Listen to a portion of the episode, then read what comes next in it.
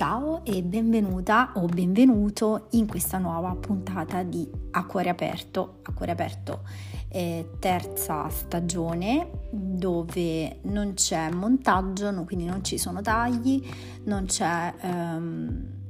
non ci sono ospiti, uh, sono solo io um, ed è registrato oltre che a cuore aperto anche un po' a ruota libera, quindi... Um, un po' diverso dalle puntate più strutturate che facevo in precedenza, se volete potete andare a recuperarle, ce ne sono alcune veramente molto molto belle, eh, sia da sola che con i miei ospiti. E trattiamo di film uh, che hanno in qualche modo a che fare con le relazioni, con um, uomini, donne, che tipo di, di persone uh, sono questi personaggi, più che persone, ma Uh, spesso e volentieri magari ci immedesimiamo in uno di questi tipi come Bella di Povere Creature. Allora, uh, Povere Creature è um, un film uh, che non so se in questo momento è ancora al cinema comunque un film del regista greco eh, Lantimos, ehm, che beh, un regista molto famoso che si è fatto notare per uh, Dogtooth, che fu candidato agli Oscar, poi c'è stato The Lobster, poi c'è stato La Favorita, anche quello è andato a Venezia, perché ovviamente Povere Creature eh, ha vinto Venezia ha vinto la mostra del cinema di Venezia, che se lo dico così, buttato là, eh, mio marito insomma si potrebbe risentire e uh, se non avete mai visto un suo film lui è un po' um, diciamo ha un'estetica un po' disturbante tra virgolette. Io potrei dire che mm, possiamo parlare di un'estetica un po' esagerata, eh, costumi esagerati, una fotografia molto satura, una regia molto presente, che significa che si vedono movimenti di macchina, ehm, ci sono tanti, è un po' imbellettata, diciamo, tutto fuorché realistico. E quindi diciamo per questi aspetti qui non è esattamente il mio modo preferito di, eh, di fruire il cinema ma non significa che non lo apprezzi, anzi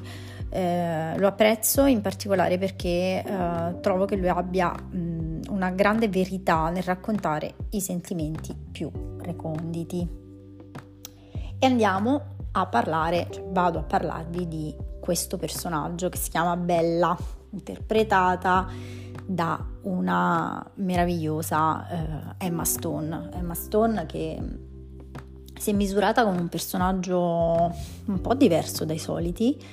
e lei secondo me è una creatura, una creatura che incarna il femminile eh, nell'accezione più istintiva e, ed impulsiva. Eh, non è un personaggio femminile mistico, non è un personaggio divino, anzi direi piuttosto terreno eh, nel modo in cui abbraccia i suoi desideri di, di lussuria, lo scriverò anche nel titolo,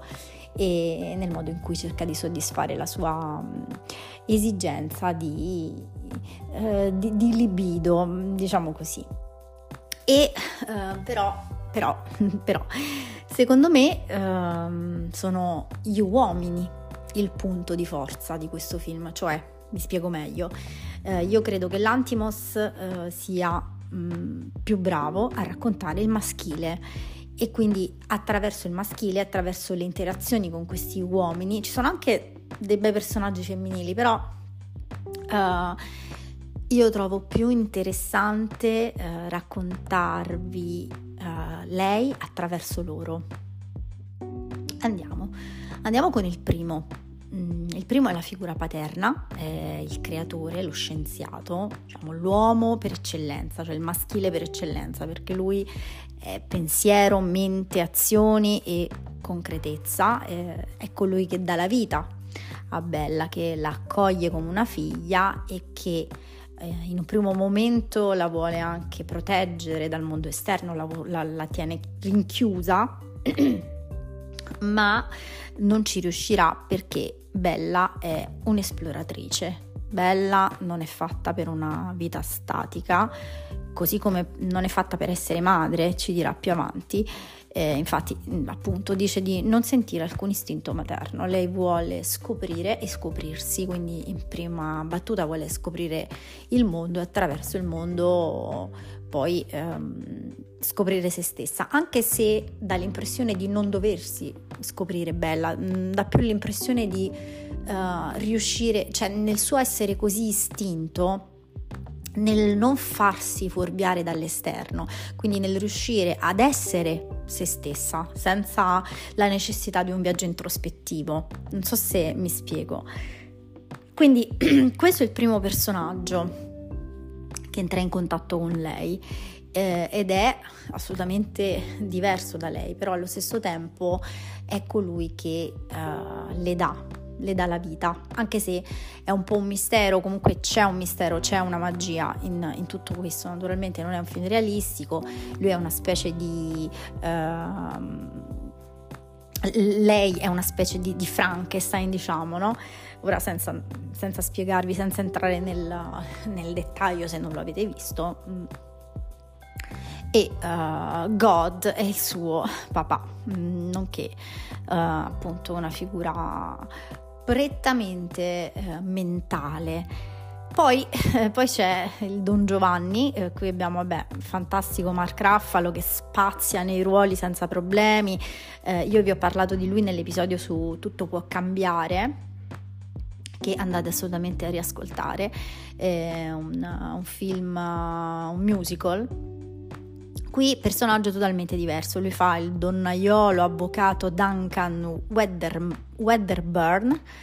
e, ehm, che uh, diciamo ha il solo merito nei confronti di Bella di portarla via a scoprire il mondo perché è questo che le vuole fare, quindi la accontenta uh, nel, nella, la, nell'accompagnarla in questo viaggio, l'accontenta anche nei suoi desideri lussuriosi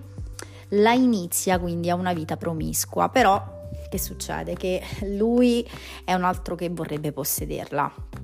un po' come, come God. God vorrebbe uh, fare di lei uh, la sua cavia da laboratorio, cioè Mm, le vuole bene tutto quanto, però ehm, vorrebbe studiarla e invece Raffalo vorrebbe eh, scoparsela e portarla in giro come, come un suo trofeo. Eh, ma eh, quindi diciamo sembra che, che, succede? Siccome a lei non, mm, lei non, non vuole mh, questo, ma vuole continuare a, a fare un po' quello che gli pare eh, la situazione sfugge di mano a Duncan eh, perché si innamora, ma secondo me non si innamora, secondo me il fatto è che a lei non frega nulla di lui, lui non è abituato a questo perché evidentemente il suo comportamento mh, porta le altre donne a comportarsi in maniera di, diversa, cioè a eh, desiderarlo ardentemente, fino a farlo stufare. Qui la situazione è, si, si capovolge, quindi lui si fissa per lei e comincia ad impazzire perché non può di fatto averla. Ok, questo, su questo personaggio io non, non, mi soffermerei più di tanto perché li conosciamo, penso che li conosciamo e uh, se siamo brave li evitiamo come la peste. Terzo uomo si chiama Harry. Harry è un ragazzo incontrato sulla nave da crociera che si accompagna ad una signora aristocratica, Marta. E lui dice di essere un nichilista, mm, uno che non crede in nulla, mm, ovvero che dice che l'umanità è senza speranza. Dice, dice, poi bisogna vedere perché e per come un ragazzo possa parlare così, cioè che cosa si cela dietro la sua anima, io me lo sono chiesta, eh, secondo me lui semplicemente non accetta la sofferenza eh, e quindi si è schermato perché magari altrimenti non la reggerebbe, quindi eh, è quell'uomo che sembra di essere il più forte di tutti, ma poi in realtà non lo è, anzi. E, e, e diciamo che qui uh, c'è la scena più bella secondo me Uh, che avviene tra Bella e Harry. Ovviamente le interazioni tra Bella e Harry sono tutte sul piano uh, anche lì uh, filosofico, mentale, psicologico, cioè è l'unico uomo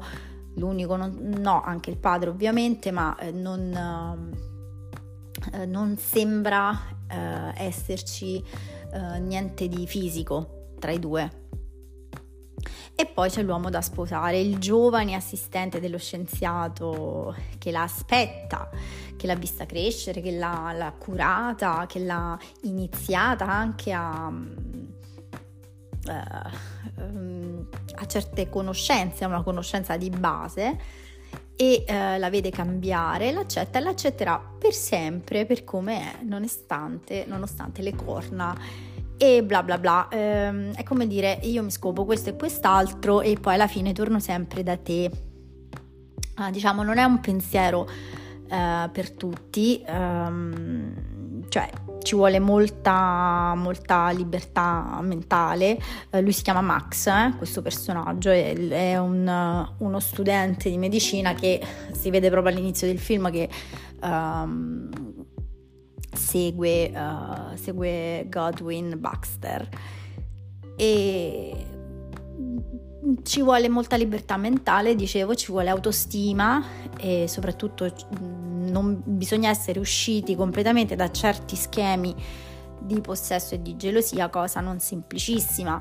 Eh, lui, per esempio, è agli antipodi rispetto a Duncan uh, Raffalo, però um, è anche un, diciamo può sfociare un po' nel sembrare un, un, moll, un molliccio un po', eh, un po', senza spina dorsale. Cioè uno che è un po' passivo. Ecco un personaggio un po' passivo un, un personaggio maschile un po' passivo. E c'è una grande grande ricchezza in, in tutti in tutti e quattro loro uh, nel senso appunto c'è una grande varietà di maschile che viene raccontato come dicevo all'inizio e um, ci sono delle domande, delle questioni che mi ha lasciato questo film relative appunto al personaggio di, di, Bella che appunto accetta poi di uh, sceglie sceglie tra, tra tra la rosa dei suoi pretendenti, anche se insomma non, non, non, avviene proprio questo, però si capisce che Bella è una donna che potrebbe avere chi vuole, lei sceglie uh, il ragazzo che uh, la lascia libera di fare quello che vuole. Uh, e non si sa se lo ami perché questa donna di fatto non è um, il classico femminile sentimentale, come dicevo, è, è, qualcosa di più materico. E le domande che mi ha lasciato il film sono uh, relative al fatto, a, al passato di, di Bella, ovvero ci sono connessioni tra la donna suicida eh, che Bella incarna o lei è forse cervello e dunque anche anima del suo bambino, per cui è una persona totalmente diversa rispetto a quella precedente, cioè non c'è niente a che fare con la eh, reincarnazione. Il film non ce lo dice, non ci suggerisce nulla in merito e quindi a me verrebbe da pensare che effettivamente no cioè che rimane tutto molto sul mm, materico appunto, tutto molto sullo scientifico e uh, anche la mh, mm, non viene data una definizione di anima se non en passant, ecco, non è qualcosa su cui soffermarvisi. Uh, voi che ne pensate? Magari scrivetemi, scrivetemi se avete amato questi personaggi maschili eh, oppure se siete stati fagocitati dal personaggio femminile di Bella. Io chiudo con la scena più bella, come vi ho promesso. Se non avete visto il film, magari chiudete qui. Siamo sulla nave, siamo ad Alessandra d'Egitto. Bella e con Harry che ha deciso di farle vedere la verità nuda e cruda